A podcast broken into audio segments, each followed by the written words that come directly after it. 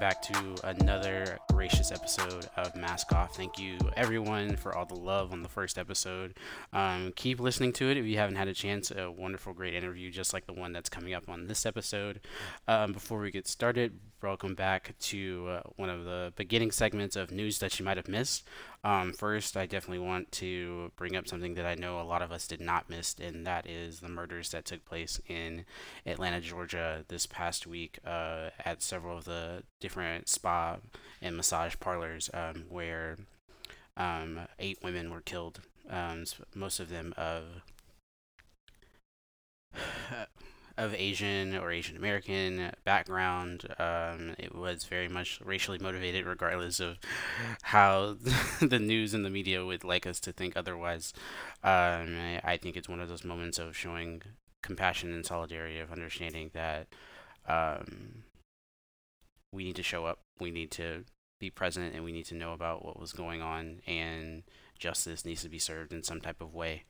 And uh, just also paying attention to the fact that racism against Asian Americans, um, folks who are Asian of Asian ethnicity, who are in the country, very much face struggle and being privy and being knowledgeable to that. Even uh, myself having to open up and be not only aware because I definitely was, but uh, just how prevalent it's been, especially over the last year of 2020. Um, one of the resources that I want to plug is a, website by the name of a, a virtual tracking organization, Stop AAPI Hate um, .org, and uh, they have been tracking a lot of the violent uh, as well as casual hate, if there ever could be a word, uh, violent and nonviolent. We'll say that um, hate crimes that have been taking place against Asian Americans, and, and uh, the numbers are actually quite shocking. At the roundabout of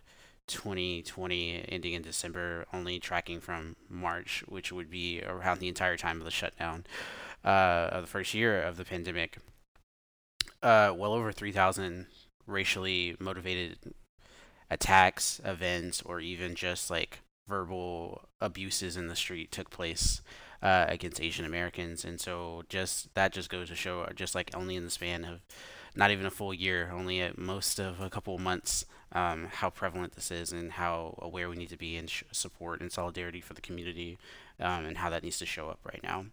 Um, and so I highly recommend everyone check out Stop AAPI. Um, as it's not only informational, but also it gives you, it does provide resources on things that you are able to do to support the community in terms of right now, whether that be donating money to the families involved who lost loved ones, or being able to um, help and donate money to uh, protest and bail funds for the protesters that will be protesting the um, uh, the trial and the various different um, legal entity le- legal matters that are taking place. Excuse me. Um, so in some ways, some capacity, don't be silent. Show your support and make sure you're stepping up. I know that I will be doing so, and I encourage all my listeners to do so do so as well um, and educate yourselves. Um, with that being said, I also want to make sure that I touch on a couple of news stories that probably have fallen a little bit below the surface, and I don't want anyone to forget about them. Um, one of them specifically is, uh, you know, I love uh, women's basketball, specifically um, uh, just the WNBA as well as uh, college women's basketball, and that's sort of where our first story takes us. So, over this past week, and I believe uh, maybe like later in the later half of the week, um, uh, Coach Dawn Staley, who is the current head coach at the University of South Carolina for the women's basketball team, she released a public statement on Twitter, and it sort of just flooded the internet um, all over the place talking about the inequitable treatment that women's basketball was sort of facing in midst of the NCAA's March Madness. Um, so for those that are unfamiliar, March Madness is that wonderful, controversial time of the year where all college teams from every um, major Division One uh, school and team sort of come together based off of their leagues.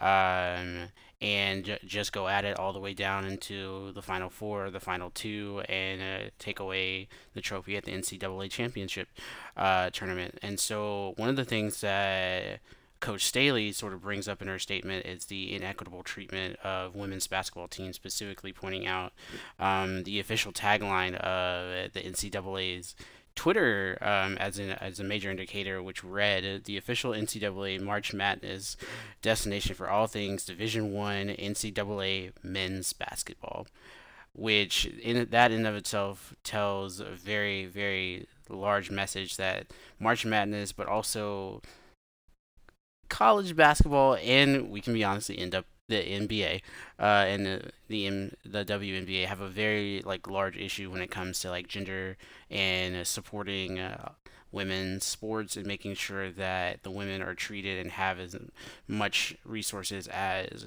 their male counterparts. And so, of course, there are the rumors that have been going on for years, or just like the, these comments of like, well, women's basketball isn't as entertaining, or like it's not as challenging, and like all of these other things. But that, at the end of the day, is not true. Actually, women's basketball is very much growing in popularity, showing a pretty large increase in not only just like viewership, but also major marketing and stock development. So, in people love to watch women play basketball. I'm gonna I'm gonna say that. I know I do. I know it's an increasing thing, and then also it's hard to say that people don't enjoy watching women's basketball if there's not an equitable chance to give them as much viewership and and autonomy as the re- as their male counterparts. And so Coach Staley just points out that like another reason that even though the NCAA women's basketball teams are also competing in March Madness, they are also putting in just as much work, hours, training. Um, they aren't viewed as well or and given the type of support they need, but both from a viewership and like an a- actual support status, but also from a financial means. Um, as regarding the NCAA, March Madness is their most um, paid out event, usually paid out at around nine hundred million dollars, and then it's divvied among the schools that participate in the tournament.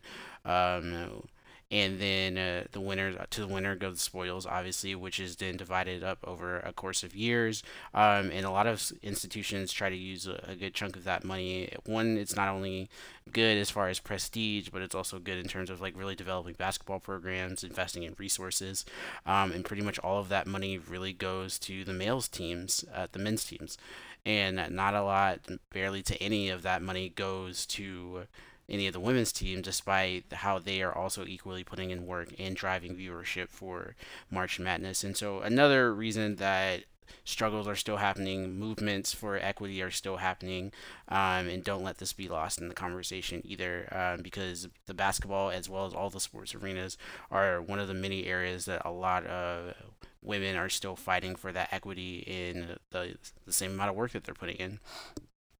Second story um, that I want to lead us off with is um, that's probably under the radar is the trial of Derek Chauvin. So Derek Chauvin is the man who kneeled um, on George Floyd and ultimately killed him. Um, not long after that, he longer than we would have liked, but not long after that, he was arrested, uh, fired from his position, and he's been awaiting trial ever since. Um, as many of us know, that was going into over a year ago, and so now trial has officially begun. He's brought up on the charges of second degree and third degree murder. Um, right now, the trial officially began um, this previous Tuesday. Um, so coming up on a week ago and uh, starting on the 29th that's when opening statements are being made but they are still in the midst of selecting jurors so the issue that i have with this particular um, current status of the trial is that their selection of jurors is that they're trying to find someone who can be as many people as possible who can be completely impartial to the fact that Derek Chauvin might be innocent. I yes, yeah, y'all are probably thinking the same thing I am, which is really hard to be impartial about the, because they're trying to use again the angle that race was not involved. He was simply following orders.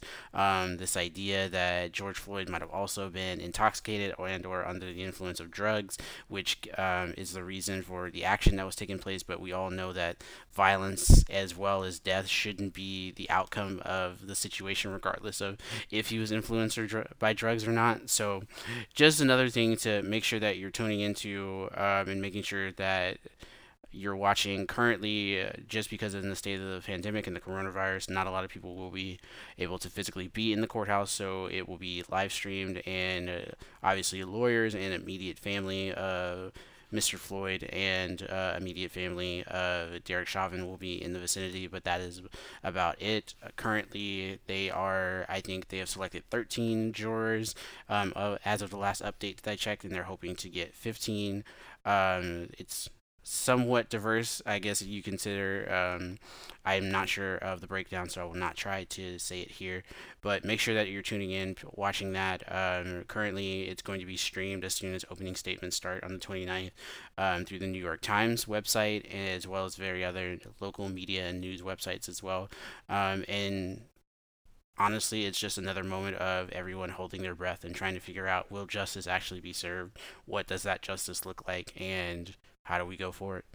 So make sure you're watching. All right, so uh, th- thank you for tuning in for news that you might have missed. We're gonna we're going to move right along to a wonderful interview that we have lined up for me. It's a great opportunity to sit down with an old college friend of mine by the name of Chima and hear about the wonderful work that he's been doing with his shoe apparel company, uh, Grind City Kicks in Memphis, Tennessee, uh, the home state uh, and the home city. So, very excited to see and hear about all the progress he's been making, but as well his journey of finding his purpose um, as he pursues his degree in mental health counseling. So, stay tuned.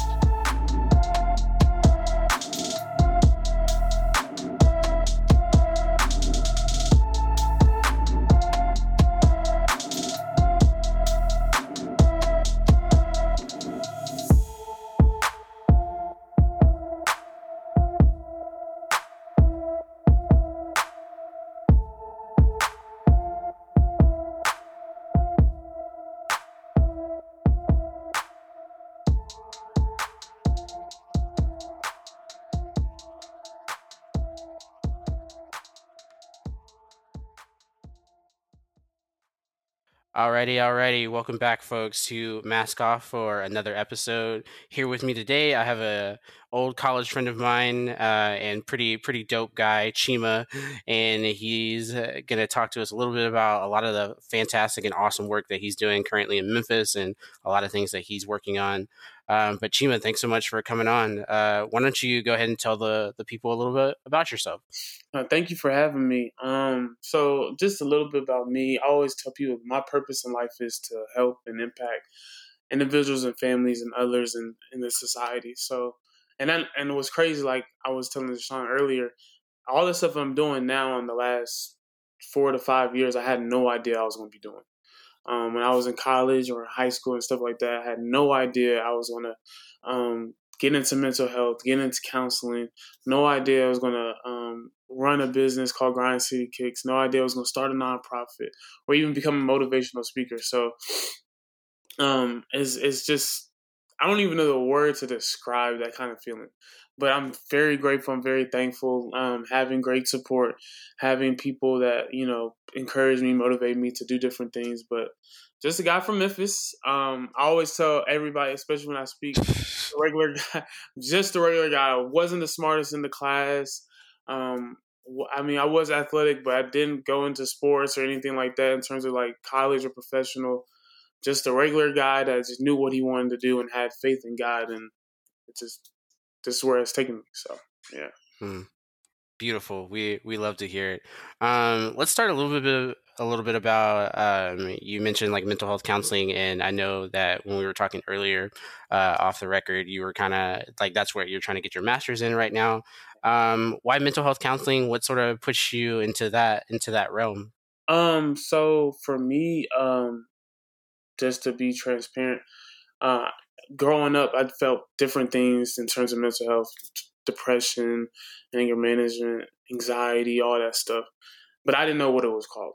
Uh, I didn't know. I had no idea what this was called until I got to college and started learning about psychology and stuff. And for me, is that was the only profession that I saw in myself that I can use to help other people in terms of their daily challenges, struggles, and stuff that they go through and overcome on a daily basis. So I figured going into the counseling world will give me an opportunity to to meet those people's needs that I probably wouldn't be able to do any other way, at least in the professional sense. So, mental health. So, what's crazy is a quick story. Um, I was a pre med in UT at first. On my way out, because I was my GPA was low. Um, I remember that pre med life. You were not alone. GPA was low. That was on dropout and everything. And one day it hit me. I was talking to my um this group of students that were studying organic chemistry, and I was like, "This right here, I like the Lewis structure and all these molecular bonds and stuff. No, it's not for me. Like this is not realistic. I can't get in tune with this. This doesn't. It's not. I something I can't see. I can't understand." And I was asking them, I said, look, if the financial stability and, you know, the big DR wasn't in front of your name and all the other stuff, would y'all still become a medical doctor? And all of them had great stories, came back to me. They were like, I was like, no, I'm not. I won't even be in the medical profession. I didn't care about this. So then they said, what would you want to do? I literally said this and didn't even think about it, just off the top. So I just want to help people. I just want to help people get over their their daily struggles and stuff like that. And then somebody was like, well, why not become a therapist? I sat there for 30 seconds and boom, from then on out, I switched my major to psychology because I was the closest major in the bachelor setting to get to the counseling world. Switched my major, and then I graduated within four years, and I was like, "This is what I'm supposed to be doing." It just makes sense.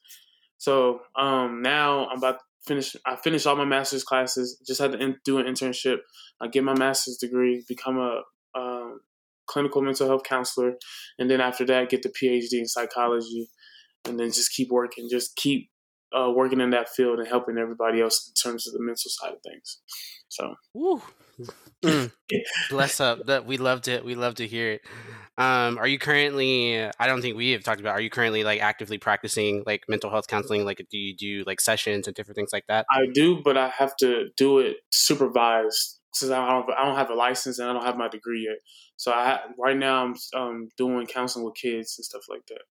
Oh, I love that. I love that. Um, uh, something that you said like really like resonated and sort of like jumped out for me. Um, so I've been exploring therapy like recently um, because I feel like that's something. Uh, we, I remember during a session my therapist was talking about like everybody wants to talk about childhood, but like that's not where we started. Um, and she was like, "Well, tell me about your childhood. What was your childhood like?"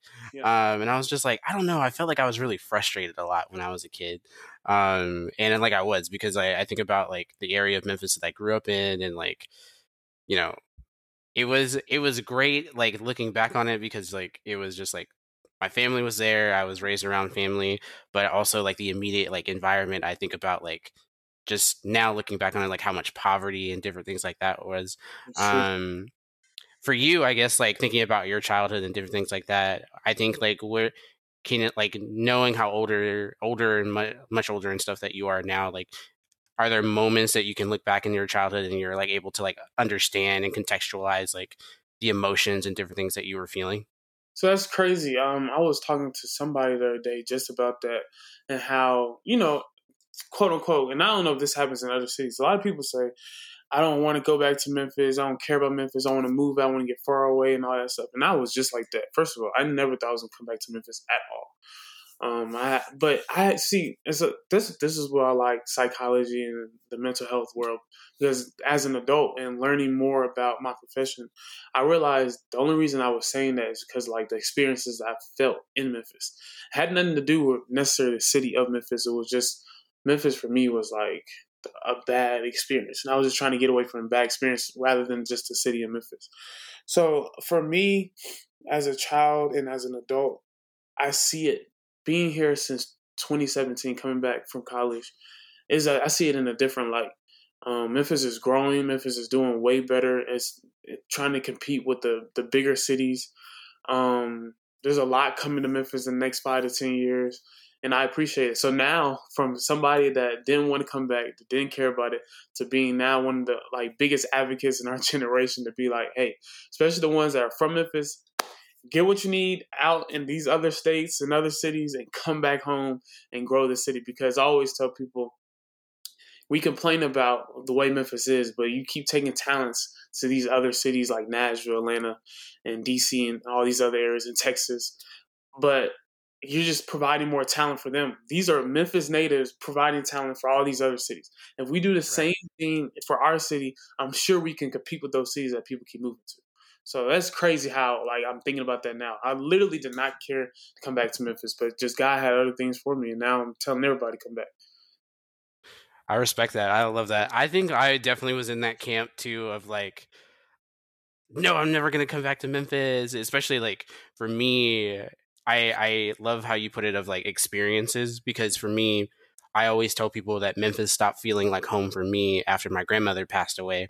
Um, because like I have like good relationships like with my parents. Like I love my mom. I love my dad. He get on my nerves sometimes, but I love him. Um, but like my grandma was like my real like holding place there. And then like when she was gone, I was just like I don't really feel like a need to come back here and like do anything. But now that I'm like getting older, I'm just like I think about all the experiences and different things like that that shaped me growing up, and I was like, I don't want more people to keep experiencing that. So I don't know if I'll end back up in Memphis anytime soon. Uh, my girlfriend is so so about it. She was like, because I took her to Memphis one time, and she was like. I don't know if I like it here, and I'm just like, you're from Florida, you don't know, you don't know how great it is. Different ball game, yeah. yeah, um, bright lights. They got all good weather. I mean, it's a whole different ball. But one thing about it is that Southern hospitality in Memphis and that barbecue and that food, soul food and all this, the music. It, Memphis has its own culture that as a lot of cities and a lot of states can't get. It's it's its own identity. So I do appreciate Memphis for what it is. I, I agree. I like I I defend Memphis like wholly and fully to like all especially like when I was in grad school I had a bunch of other people that were um also from the south from different areas like Mississippi and uh North Carolina, a couple of folks from like Georgia slash the Atlanta area, and I was just like, "Yeah, y'all are cool, but like y'all don't know nothing about Memphis." Like they, they would get like real deal mad, like when I'd be like, "Oh, like like what's Memphis known for?" and stuff like that. I was like, "Oh, we have like the best barbecue like in the world," and they're like, better than like North Carolina barbecue or South Carolina barbecue. I was like, that's not barbecue. What we do is barbecue. uh, but I'm curious uh, to learn uh, as much as you're willing to share. Like, obviously, I'm curious to learn from you what your experience like growing up in Memphis was kind of like and because um, one of the things that I started the podcast for is like obviously being able to talk to black men about their experiences, like their and life and different things like that. So I would love to learn just a little bit more about what your childhood was like growing up in Memphis, and then like how you think that overlaps with you coming to terms uh, or eventually like realizing that yes, you are a black man and like your lived experience is different. Yeah. Um. Honestly. Um uh how I put it. So I was sheltered as a child. Um thankfully my family and my dad like he we I I actually was born in Whitehaven and we moved out of Whitehaven before I was in first grade. Um so you know, thankfully I didn't get to experience some of the things that other people get got to experience because we moved out to the suburbs and stuff like that. But in terms of my personal experience, um okay, so Memphis is great, right? but as a kid that has a different name than everybody else that you can't pronounce, like I, that was that was a little rough. Like you know, right, kids, right, kids, man, they're ruthless. They're they they, they are they are. Memphis kids. I don't know if this happens in other cities, but Memphis kids don't play. I got in a lot of fights. Um, I was bullied, but one of the things that when I was growing up, like in middle school, and like later in elementary school, I started getting a lot of fights because I would let people know, like, hey, the begin the first day of school, the beginning of school, I would get in a fight just to make sure that you're not gonna pick up. Like I want people to know, don't mess with him. I used to get on fight. right, right. Bus suspended from school. You would never know unless I tell you this. But it had nothing to do with me being a bachelor. I was an A student. Uh, at public school, I was I was an honor roll and all that stuff. But it was the experience, it was the bad experience I was getting from my peers and stuff like that. That I had to always defend myself. And then I didn't look like this. My teeth was messed up. I was a fat kid. Like the jokes was coming in and out, and I think right, that right. Was, the glow up hadn't happened yet. Right, right. and I think that was one of the reasons why, like again, it, it, I didn't want to come back to Memphis because that was the experience I always remembered. And then when I went to private school, my grades started to drop, and I was struggling played football, was great at football, but had to be taken out because of my grades. And I was like, man, the whole world is coming to an end. Like, there's no positivity anywhere, left, right, couldn't see. Um, so I was like, man, I don't even care. I didn't even care to go to college. I, do you know the reason why I went to college? The reason why I went to college is that was my only way out of Memphis. And the only reason I didn't go, I wanted to go to California, the furthest west that you can go, probably besides. Oh my gosh! yeah, but the only reason I didn't go is because uh, financial situations. Like I gotta get that Hope scholarship, gotta get that in-state tuition. So I went to the right. furthest uh, east in Tennessee, and that was UT Knox. And I didn't like UT at first. I didn't care for the color orange. I was always blue. Um, and for people that didn't know, Tigers blue is why you know. So I didn't care for color orange. But when I went to UT, it was like, man, I feel better. Like I feel in a new space. I, like this is new for me. I had new friends, all that stuff. So that was my experience um, in Memphis. So, but then as I came back as an adult, obviously I see a different side. I look different. The glow up has happened. The mental state are more stable. So now I look at it from a different perspective. So it's cool. Right, right. Yeah.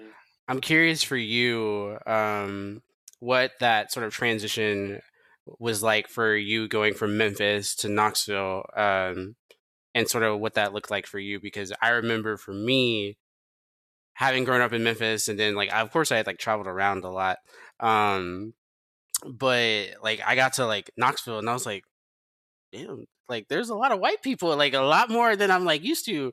Um, and so I'd love to hear like if what that transition was like for you and what that impact kind of was like. Well, for me, um, I went to MUS. I don't know if you know that. Mm-hmm. So yeah, MUS was predominantly white. Um, so it didn't. There was not really much of a change in terms of UT. Um, now, what's crazy is I didn't know not the city of Knoxville even existed until I went to the school. Which the like and, and looking back at it, I like people say, "Well, how you not know? Why you not?" I thought I was a pretty decent, like academically smart kid, and for me not to know, and I know there's a lot of people that don't know that there's a city of Knoxville. Like I, I just knew there was a UT, I just didn't know where it was. I knew it was right. in the state of Tennessee, I didn't know it was in Knoxville. but um, my experience in Knoxville or UT, um, I don't know. It was it was yes, it was a lot of you know white people or Caucasian people, but I was always in the black community uh, I still, you know, did stuff with the other uh, races and stuff like that. Participated in uh, organizations and different things like that. But I was still heavily in the the black community in terms of the school. So I got, I guess, the best of both sides. I guess you can say. I got you. I got you. Um, pivoting just like a little bit, I'm curious to learn for you. Um, both like as you've like progressed and gotten older and then now this journey with like mental health counseling as far as like a degree um i feel like a conversation that i've started having a lot more is like what is this what's this idea of like masculinity and how does masculinity sort of like apply to me? Um because i feel like i've had to be schooled like a couple of times and tried to like especially about when it comes to like women and like black women especially and i'm just like oh like i don't i don't know i don't know as much as i thought i did or i'm not supporting like i thought i did I guess for you, like, what is um, what does masculinity sort of mean to you, and what is that journey of like figuring out what it means to be a man look like for you? Oh, that's a that's a interesting. I've never been asked that question before. Um, Take time if you need some. what is masculinity? Um, uh, okay. Let me let me say my personal belief because I think everybody has their own way of thinking of what masculine. I think for me, masculinity is um, being able to support, provide for your family, um, you know, be the protector, be the one that, you know, the leader, the your family looks up to, or your siblings or your friends, whatever the case may be. Um, but at the same time, and that doesn't always have to be financially. People need to understand, like, just be so we always have the conversation of what if your wife makes more than you, or this, that, and the, and the other. That doesn't matter because at the end of the day, if you're providing, you're protecting, you're being the head of the household, that is what that is your sole job. Like your your job is not always to provide the most money. Your job is to just be seen as the leader, the dominant one, the one that can take care of everything, whether it's your kids, your wife, your family, your cousins, your siblings, or whatever case is. That is, in my eyes, what masculinity is. Now, um, I'm trying to see if I covered every basis of masculinity because uh, I've never asked that question. I've never been asked that question because that's that's that's an interesting question. Um, but that's what it is for me. I don't know if that's you know, I'm not saying that's right or wrong. That's just how I see it. Yeah. I got you. I got you. Um, do you think that your perception of masculinity has changed like at all um like as you've gotten older um i'm gonna say it changed in, in one particular way we were always taught and i don't know if this is just the black community or not we were always taught not to be emotional not to cry not to show emotion all that stuff. Learning more about you know therapy and counseling and being yourself and being expressive oh that's a good topic. Let me let me get into that a little bit. Being expressive as a man there is there is nothing wrong with that. Like i think and i think that is i think that is one of the significant factors of why you know like black men are going through some of the things that they're going through there is no nothing wrong with being expressed. there's nothing wrong with showing feelings and emotions so in a relationship right men want to seem to be of course the dominant one the lion whatever the case is but sometimes your woman needs you to be like, okay, communicate with me, express what's going on, how you feeling, instead of holding things back. Because what happens when you hold all these emotions back, you let it out in different ways. It's not healthy. Now you right. you hitting all cylinders that your wife or your family does not want to see, but because you don't want to like be emotional or complain, quote unquote, that's where you get into a lot of trouble. So that also ties into masculinity. Like you can be expressive and still be a man in same. I cry all the time. I, my first couple of speeches, I used to cry in front of a lot of people. Like, it is what it is. But they saw that genuine, authentic side of me, and I don't think there's nothing wrong with it. You can be a man, you can be a male, you can be masculine, and still be expressive with your emotions. There's nothing wrong with it. Exactly. I uh, that was beautiful. I love that. I love that. Love that so much because like I feel like that's that's the switch that's changing for me.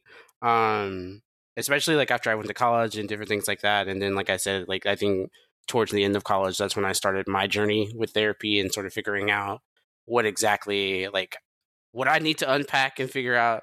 And I remember one of the first things I was talking to my therapist about was I was like, "Yeah, I don't do this whole crying thing, so like let's not try that." And he and he kind of looked at me and he was like, "It seems that you have like a defense mechanism up about a cry." And I was like, "You don't know me," like, and so it, like it was like one of those things where like now I definitely try to be open and honest about my expression of emotion and like really feel what I'm feeling and then also try to encourage other people to do that as well.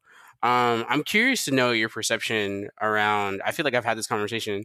Uh, I feel like when it comes to like black culture, like all elements of black culture, we sort of see um, especially like I feel like over the last year, um, from the sports arena to hip hop and different things like that, this like reinforcement of like sort of that like weird frame of toxic masculinity of like no you don't cry or men don't do this or do different things like that i would love to know like what your perspective on that is and do you think like there are elements of black culture that sort of like reinforce like this need to be like the strong never crying like man um i think that comes from um i think you can take that information or that history back to slavery, honestly. Like the men were the, always the ones that go out and do the work, and the women were always in the one in the house teaching the the quote unquote slave masters kids how to read.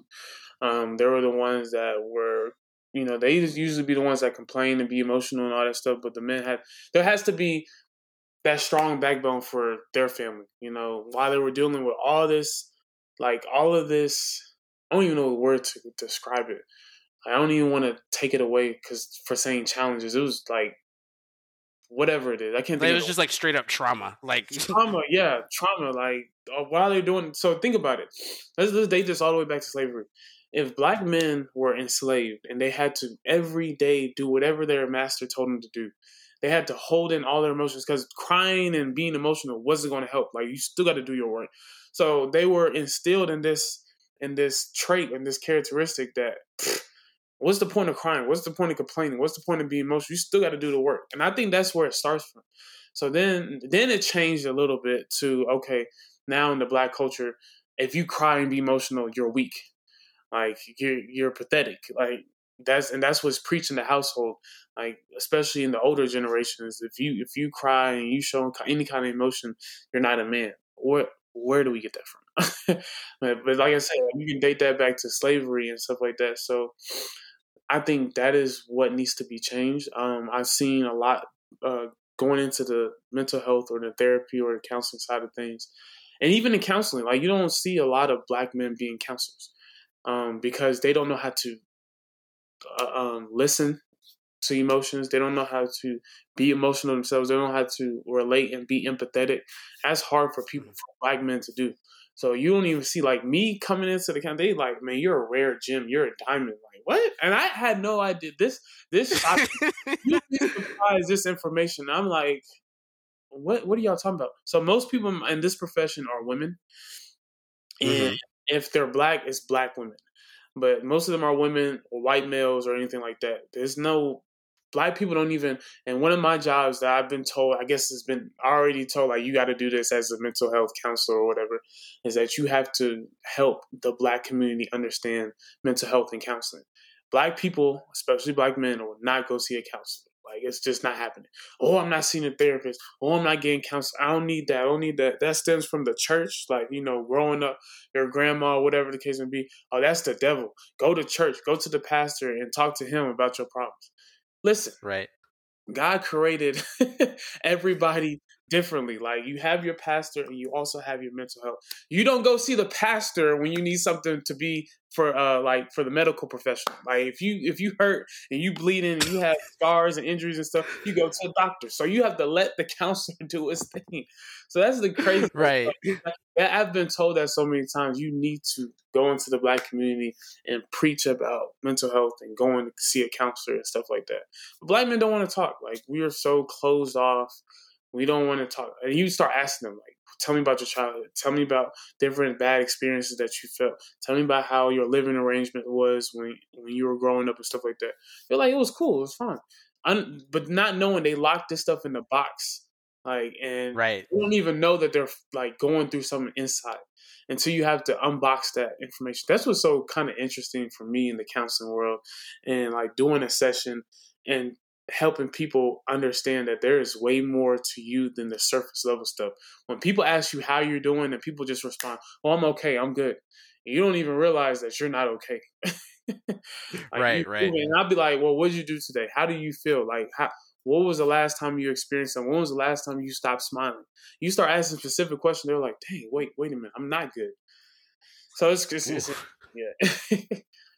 Yeah. That yeah no like it, it it's real deal like if it if he hidden different sometimes it's just like oh like maybe I'm not good um I, it makes me think of like a uh there's a really good like comedy sketch on uh YouTube from a good uh he's an up and coming like black man he's a comedian uh and i remember like one of the sessions he talks about like how he like struggles with depression and different things like that and he was like the reason i think that black men really struggle with depression is because we've we've given ourselves too many cool words to like undermine how we're feeling. He's like instead of saying like, "Oh, yo, no, you know, I have like a severe mental breakdown." He was like, one time his friend asked him if he was okay, and he's like, "Nah, I'm good. I was just tripping."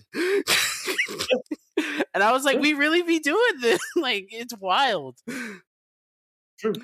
Um, obviously knowing that you don't have like all the answers of the world um, before we take a, a quick break um, and we talk about grind city kicks um, what do you think like is like what do we like need to do? Like us as black men but also like us as a community like what do you feel like we need to do not only to get more black men to therapy but to i think also like have these like more tangible conversations around like emotions and empathy and different things like that? I think the start of the the the start of what we need to do is just be open. Simple as that. Be open. Be open minded. Once you're open minded and willing to hear, accept, acknowledge, and experience therapy and counseling, it'll take you in different directions that you never thought you would be taking in the first place. Um, just being open. There's a lot of I'm not gonna, I, I, and I don't want to feel like I'm bashing black men at all. Like I'm not. Um, it's because it's other races that's like that too. Um, male males in general as well, but for the most part, we're not open. Like we we're we're so closed off in what we know and what we experience and what we're comfortable with that we're not open. If if we have a whole community of black people saying therapy is weak, therapy is soft, why are you going to the counselor and all that stuff? People are gonna listen and they're gonna run with it because this has been preached years and years, generations after generations. So being open to okay, boom. And another thing is people will not I did a whole speech about this. There's a lot of black celebrities that people look up to, whether sports, hip hop, or com- comedians or actors or whatever the case is. Um, right. They dealt with mental health issues. And those people, those people that are these people that some of these people idolize, need to come out and say that. Like I went to a counselor, I went to see a therapist, I dealt with this. And when that happens, when that happens, people of our generation and younger will be like, "Oh, he went. Okay, that means it must be cool." Because people don't realize how much power and status these people have. So, yeah. Right. No, that definitely makes sense, and like, it's weird how much like things like have to be like become popular or like someone mm-hmm. like with a lot of status has to do something like I I could only imagine like how many like black men would just if Drake was like, yeah, you know, I'm gonna go to therapy, or like I went to therapy that day, and they'd be like, sign me up, I'm gonna, I'm gonna be there. Um, and so it's just it's just really wild. Um, so I, I appreciate I appreciate that perspective. Um, we're gonna take a quick break, and then we're gonna come back with Chima and talk a little bit about your your ride as a as a as a speaker, like out here giving these speeches, and then talk a little bit about Grind City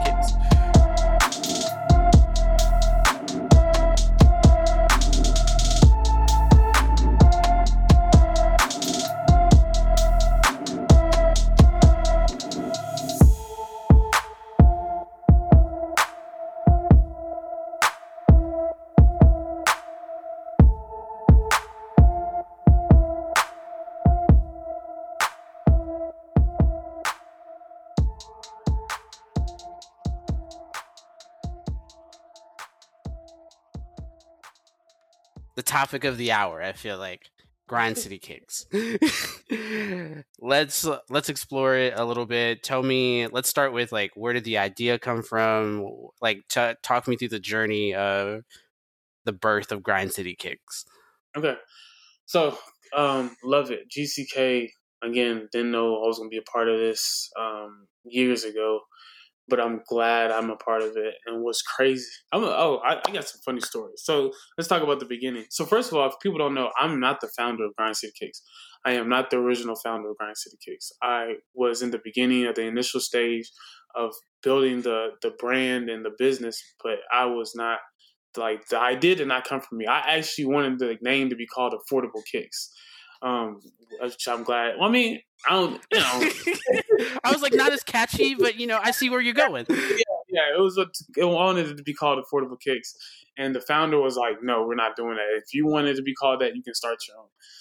Um, but initially, when the idea was brought to me, because it, it was came to me, it came to me as a second stream of income. We're going to just resell shoes, buy shoes, and resell them for more money. And for me, I was like, man, this is the city of Memphis. People do that all the time. There's too many competitions with that. I don't I don't want to get into that. Um, so I went to this entrepreneur event and heard this entrepreneur talk, and he was like, if you do anything in life, make sure you do something that aligns with your purpose. Make sure you do something that you know that you believe in, that something that resembles you and stuff like that. So then I went back to the founder, of my ex business partner. I said, okay, cool. Let's uh let's do this. Let's do grind city Kicks, but let's just not resell shoes. Let's impact the community. Um, let's do it differently than everybody else. So boom, we we um we did Grind City Kid. We started doing Grind of the Month where we give a shoe to a child every month for the excellence that they do in education or in the community and stuff like that. We started doing things in the community where people that lost loved ones to tragedies would give a, their favorite shoe, their son or daughter or whatever favorite shoe in remembrance of them we started doing different community events and stuff like that, and it was all tied into shoes. Um, and then you know my my the founder, my ex business partner, he was like, "All right, I want to rebrand. I want to change Grind City Kicks to Grind City Vintage. I want to start selling vintage clothing." And I looked at him. I was like, "No, I don't think that doesn't. Shoes is more like you know, it's you could do a lot more with shoes than vintage clothing. And when he was, he gave me two options. He literally said, either you can follow me with Grind City Vintage, or you can buy me out. And of course, Grind City Kicks is still here. So I bought him out. Um, I started, you know, moving differently in terms of like doing having more opportunities. So one of the biggest things that we did in 2019 was the American Cancer Society with Breast Cancer Month, Breast Cancer Awareness Month. We partnered with American Cancer Society, Real Man Wear Pink, Championship Wrestling, did a commercial with CW30, and brought this uh, uh, Jordan 11 pink snakeskin shoe, and we auctioned it off to be donated to um, breast cancer awareness. So what we did at first, we took it to eBay, and it went off of eBay. Then the guy was, oof, it's crazy. The guy that bought the shoe off of eBay knew me. I actually worked with the guy, and he was like, "Can you donate it back? Don't tell anybody that I bought the shoe, but can you donate it back?" and get some more money to win for breast cancer awareness. So we got the shoe back after getting his his side of the money, and we took it to Tunica. Now, for anybody that doesn't know, that's not from the area, Tunica is our nearest casino. It's our biggest casino near Memphis. So we took it to Tunica, and we had a, a bigger auction over there. And um, oh, before I forget, the shoe was signed by Ja Morant and Jaren Jackson, which is the players of the Grizzlies. I'm sure people know Ja Morant now. Now at this point, Ja Morant was like he was first, you know, coming onto the scene and stuff like that. So he was signed by Ja Morant, Jaren Jackson Jr. And we took the Tunica. The shoe went over two almost two thousand dollars. Gave it to breast cancer awareness, and that was that was huge. And I was like, okay, starting to do some things. So then um, I was like, okay, I you know I still feel like Grind City Kicks needs a little bit more. Um, we're not. I feel like we're still not there yet. I still feel like people are confusing us with a boutique or a t-shirt selling brand, and I was like, no, right, right. so then that's when I was like, cool, let's get into sports. And I started doing stuff with sports. Um, we have a rugby team, soccer team, and two basketball organizations. And we're supposed to start. Um, this is how it actually happened. We're supposed to start the first alternative school basketball program in Memphis. Ooh before COVID hit, that was going to be like because no one has done sports for alternative kids. Like it's it's just unheard of. That was supposed to be the thing. So I was like, man, I can't believe COVID hit. They can't play basketball, whatever. So then I used that same idea, same energy to just get into sports and start having sports organizations that I partner with, providing them with apparel and stuff like that, using those players to get community hours in the community, do community events and stuff like that. So um, that happened, and then of course, I've always said since I took over Grindstick, I have to have my own shoe. So thankfully, no one has heard. Yesterday was our first shoe came out, first official shoe designed from scratch, partnership with Soul Give organization, um, Black Lives Matter shoe. The pre-orders are now in for $113. The significance of that number is the date of Breonna Taylor that got killed on 313 of 2020 and those pre-orders will run to 412 um, 2021. If anybody doesn't know that date, that's when Freddie Gray got brutally injured by the six officers and then later died on April 19th. And then later on, those shoes will be officially released on May 25th, 2021, which is the day George Floyd was killed. So that's just a little summary. I know you probably have questions about Grind City Kicks I can answer, but that's a little summary of GCK. So yeah.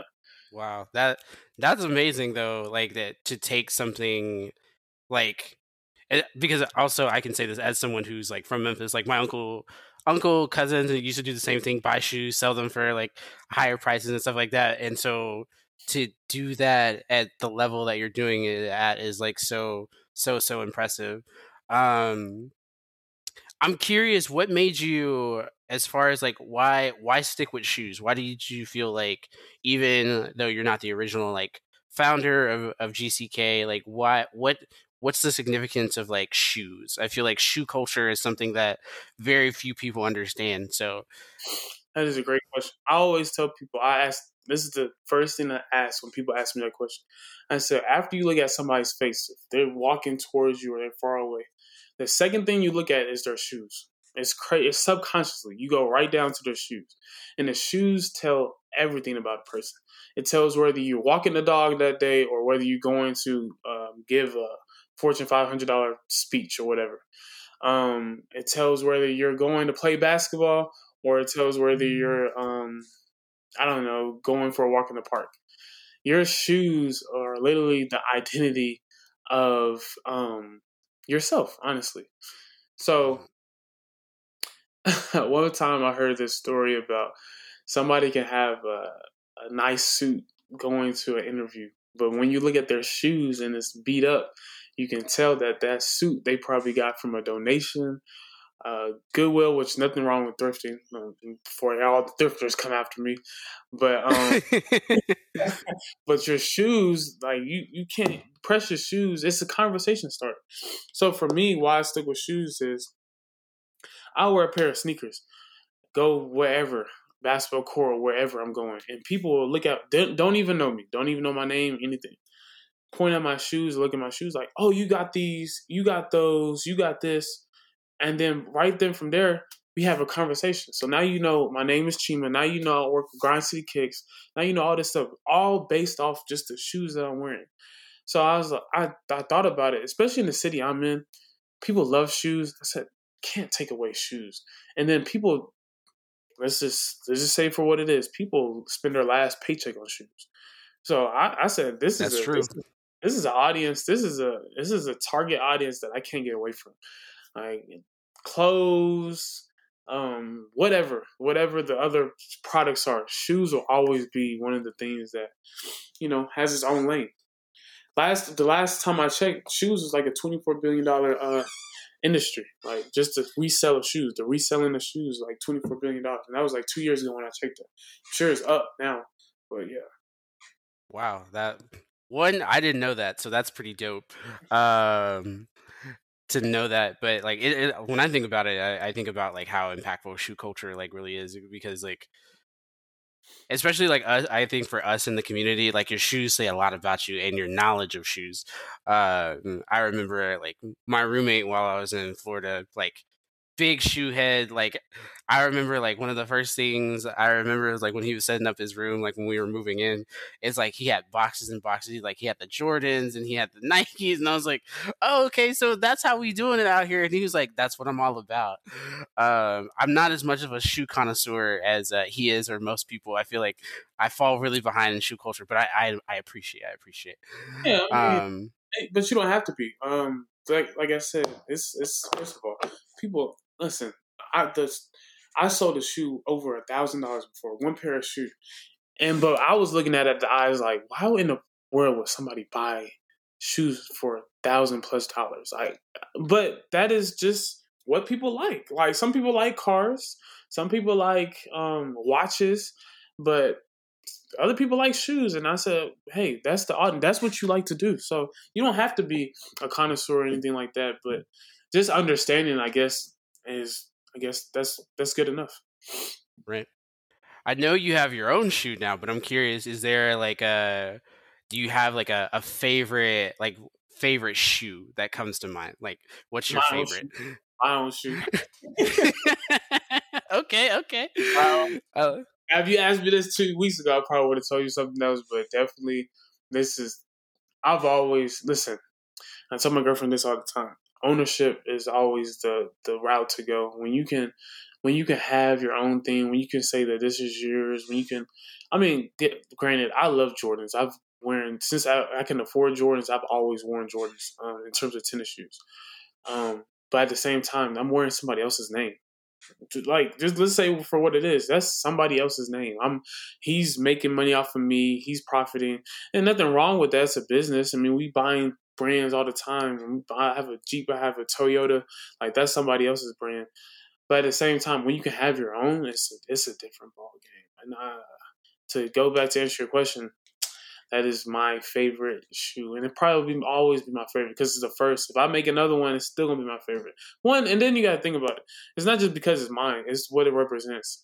Um, Black Lives Matter, of course, what happened last year and uh, all that was going on, and just in the year of 2020, oh my god, like it's tough. Um, so what right. it represents, the awareness that is bringing um, to the black culture, and then the proceeds going to HBCUs. I mean, think about it. We we discussed this. I don't. I can't even say this over the air, but let me just say this: there's there's no other shoe that you can point to that is literally a Black Lives Matter shoe. Let me just say that for the record. Like there's no other shoe that you can now there's shoes that they can say, okay, this is the story behind why we created this, but there's never there's not a shoe called Black Lives Matter shoe. So it's dope. All right, that that's that's dope. Um, for the people listening, I'm gonna definitely make sure that I include Grind City Kicks the website link as well as the link to being able to purchase a Chima's shoe in the show notes. Um, make sure you show some support, support. You show some love. Um, also, I've seen it; it's a pretty dope shoe. So, like, come on, come out, come out your wallets if you can afford to, people. Um, but no, that's pretty dope. I mean, I think what's the average how much do you spend on shoes? Let's let's get let's get into that. How much do you do you usually spend? Oh oh man, um, like some just tennis on, shoes. Okay, just tennis shoes. Okay, so I'm a very big Nike running shoe person. Uh, so on average, I always like I'm my mother's child, as I put it all the time. So I'm always looking for that sale, that discount. Um, but on average, I not anywhere from 195 or like not 195, uh, $95 all the way up to I think like 150 is what I've the most I've spent. One time I almost spent $200, but um, I managed to get them for like a much lower price. When I was younger, because uh, my dad used to work at Foot Locker and he had like the the network and the hookup and stuff like that, I probably got shoes for much cheaper than than you would have paid for them. Um, but yeah, on average, I think if it's like a really really nice shoe or it's a pair of shoes especially now i feel like when i'm in a time in my life where i like actually have like money um which is both a blessing and a fortune um and a privilege as well um i'm willing to spend a little more like right now i think the other day like i was looking at some sh- shoes for my girlfriend as well as for myself um because she's like starting to get into the tennis shoe culture, but that's not really like her thing. Um, and I think to buy both pairs, it was going to be like two, like two, a little bit over 200, 295 or whatever. Um, and I was like, I mean, I can afford to buy them. Like I could, I could do it if I wanted to. Like, um, I'm not gonna do it right now, but, uh, but like, yeah. So, so the reason why I asked is, um, the shoe is 113, and for the most part, I'm not even talking about like the the bigger brands in terms of Jordans and you know these exclusive Nike pairs of shoes. 113, that's like that's on the low end if you think about it for adults. Right. Like adult shoe, that's on the low end. So I was like, you know, I'm not trying to quote unquote. I don't know if people know this this terminology, bust people's head, which is you know. so no, I had to do a little Memphis you, but if people don't know what that means, is um, overprice a product for what it needs to be. Um, it literally has a significance of why it's 113. It's the death of Breonna Taylor's um, date, and that's 113 is not a bad. It's not a bad uh, price for a Black Lives Matter shoe. So, yeah. You're right. You're right. People come out, support. It means a lot. It does a lot of things. Um, before I get you out of here, Chima, I definitely um, I'm curious to learn a little bit more about just because I haven't asked about it previously, and I'm I'm actually not super versed in it. Um, can you tell me a little bit about like Grind City Cares and and oh. what that? Yeah. so my uh, last podcast that I talked about, I was, listen, nonprofit is a different world. Business is a different world. It. Nonprofit is a different world. I'm still learning. Um, I talked about my last podcast. I said, listen, don't ask me about you know the particulars of nonprofit because I'm still learning every day, and um, I have board members and everything. I still haven't had my first meeting. Of course, COVID hit right when my nonprofit started. I've done. I have okay. So the biggest thing I've done with my nonprofit was during the COVID, we created this shirt that people can buy. That the half of the proceeds will go to families and victims of COVID nineteen. Um, we had this whole campaign that started from I don't know if this you've heard of this campaign. It's called um, Giving. It's called Giving Now or Giving Tuesday Now, which started in COVID or when COVID hit. I think it started in May. I can't remember the date right now, but it's where all these nonprofit organizations um, um, ask for support from businesses and different individuals to donate for COVID. So when we started that, we ran it all the way the whole summer and it was just t-shirts. And I was like, and people asking me why, you know, why t-shirts? Because think about it. I don't care if you wear suits all the time. I don't care if you wear sweaters. I don't care what you wear. Everybody owns a t-shirt. Period. I, I, I mean, even if you don't like t-shirts, you own a t-shirt. So I was like, it's the cheapest, one of the cheapest, and the easiest way to support, and to always have that support uh, on your chest. I can like, let's make a COVID nineteen t-shirt. So made a t-shirt for twenty dollars at least the short sleeves were twenty dollars, and sold it, sold it out the whole summer. And then we we um we did a check presentation for one of our. I don't know if you're familiar with the neighborhood Christian Center. Um, mm-hmm. Yeah, we gave it to them for them for the work they've been doing during the COVID and to continue to do more work with those families and stuff like that. So I've done things with that with terms of my nonprofit, but I'm still learning that game. I'm still still learning the business side of things, but still learning, trying to learn nonprofit and work together and stuff like that. So, but yeah, I got you. The reason why the reason why I even started nonprofit in the beginning is um if you I didn't have okay, so Grind Kicks is a business, right? But it's a it's a community business. So where we still do stuff in the community and still impact different communities and different individuals. But I wasn't gain, gaining support in terms of having that grant funding, getting that resources, getting all that stuff to provide for the community. It was all, if people don't know this, it's all Grind City Kicks. I've been gotten questions before. You're a nonprofit. Do you have some kind of like capital capitalistic world where people providing money? Do you have an investor? I said, no, this is all GCK's money. Like this is all the money I worked I had before, and this is all the money that Grind City Kicks has acquired, and we're using all that to provide to do all this philanthropy work. But I always, I was looking left and I was looking right, and I was like, these other people are doing way more work with the resources they're getting, and because they're a nonprofit, they they're you know doing a lot of more a lot more work in the community. So I said, okay, well let me let me start a nonprofit. Um, let me do it from GCK. So I called it Grind City Cares, made it easy. Um, just like if people don't know, FedEx Cares has one, Amazon Smiles, Ronald McDonald House. Like if you if you really look closely, everybody has a nonprofit business. Not every, but most businesses have a nonprofit t- attached to them. So I use Grind City Cares to do the more philanthropy side and the give back side of things, where Grind City Cares can, I mean, Grind City Kicks can focus solely on the business. And just a little bit, Grind City Kicks is still going to do stuff in the community, but not as much as a nonprofit would. So that's how I got started. But I'm still learning. Right. I appreciate that. I appreciate all the insight and just like you just really out here doing it. And so, especially for a city like Memphis that needs more entrepreneurs and different things like that. So, kudos and props to you, my brother.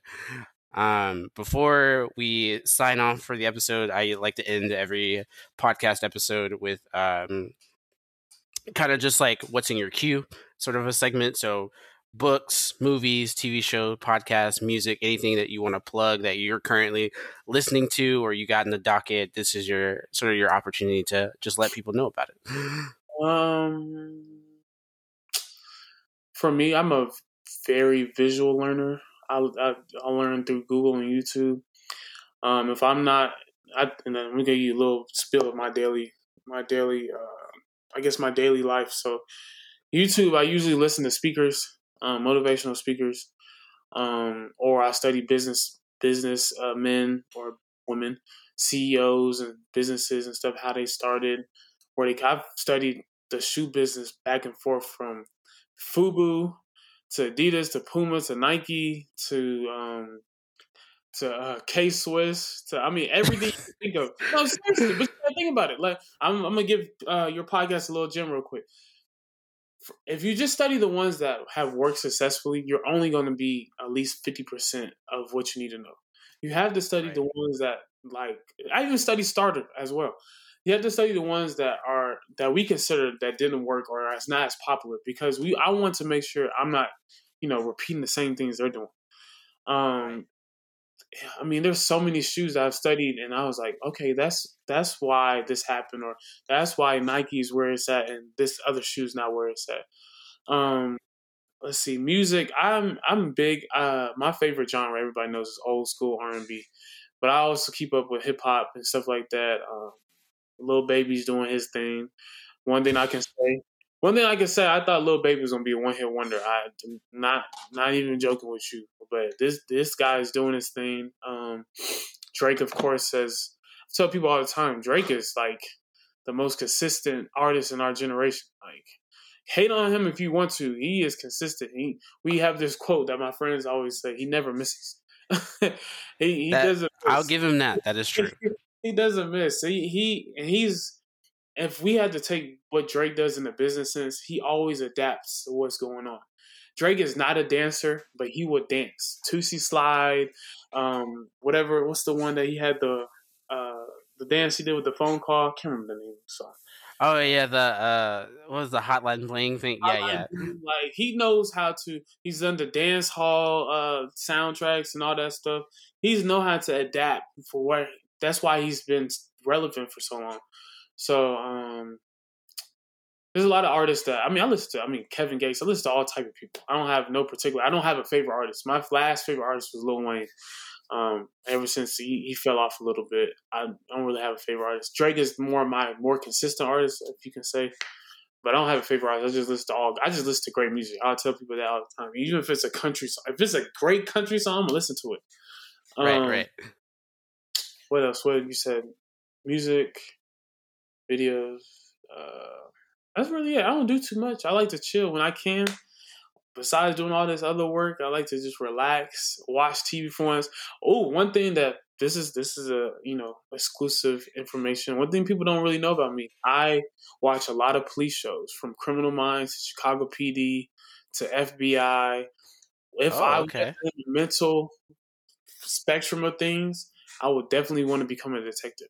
Only reason I didn't do it is because of the safety issues and stuff like that. But I, right. I'm a detective at heart. I like to, I love mystery stories, mystery movies, and stuff like that. Um, I watch all that stuff because I, I always try to see if I can get to know what's going to happen next, or if I can figure out a, a mystery or something like that. Right. I love that. That's great. I love that. I feel the same way. I love a good mystery as well. All right, good sir. I appreciate you just sitting down with me. I appreciate it not only getting to catch up, but also like hear a lot about your journey and what you've like brought for it. So love, love having you on. And anytime you want to come back on the show or you want to like want me to pub something, just let me know. Uh, cause we, we got you out here because you're, you're doing great work and you're serving the community and you're living out your purpose. So I can't do nothing but support. I appreciate you for having me. I'm very grateful.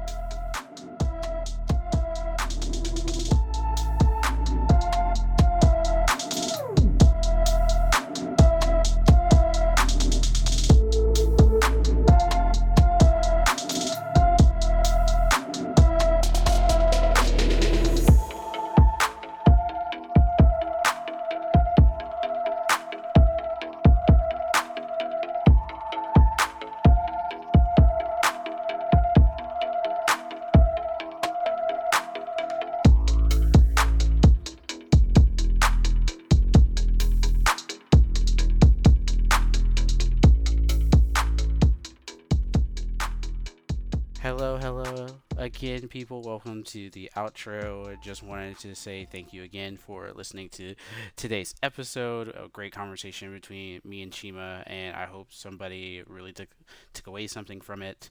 Um, really quickly before I do my pubs, I really wanted to say if you are enjoyed the podcast, you like it so far, um, please, please like, subscribe, uh, rate us on Apple Podcasts and Spotify, as well as all the other platforms that you can listen on.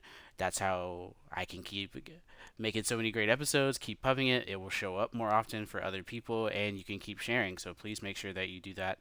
Um, and then finally, just still based uh, on the episode that was so centered on that conversation of mental health and um, mental just caring for yourself in all the ways possible.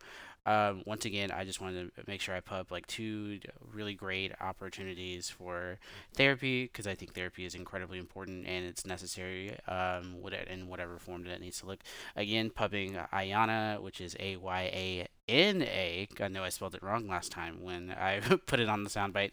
Um, again, it'll be linked in the show notes, but Ayana Therapy for all of my black and POC folks um, emphasizing. And then another one I wanted to really publicize is the uh, Asian uh, Mental Health Collective. And so they are a group of educators, researchers, as well as therapists. Um, they provide a directory specifically for um, therapy in terms of like you're looking for a therapist that has those specific identities within the Asian American community. Um, and so, especially right now, in terms of reaching out to someone who culturally understands and uh, like that has that extra cultural competencies is very, very important.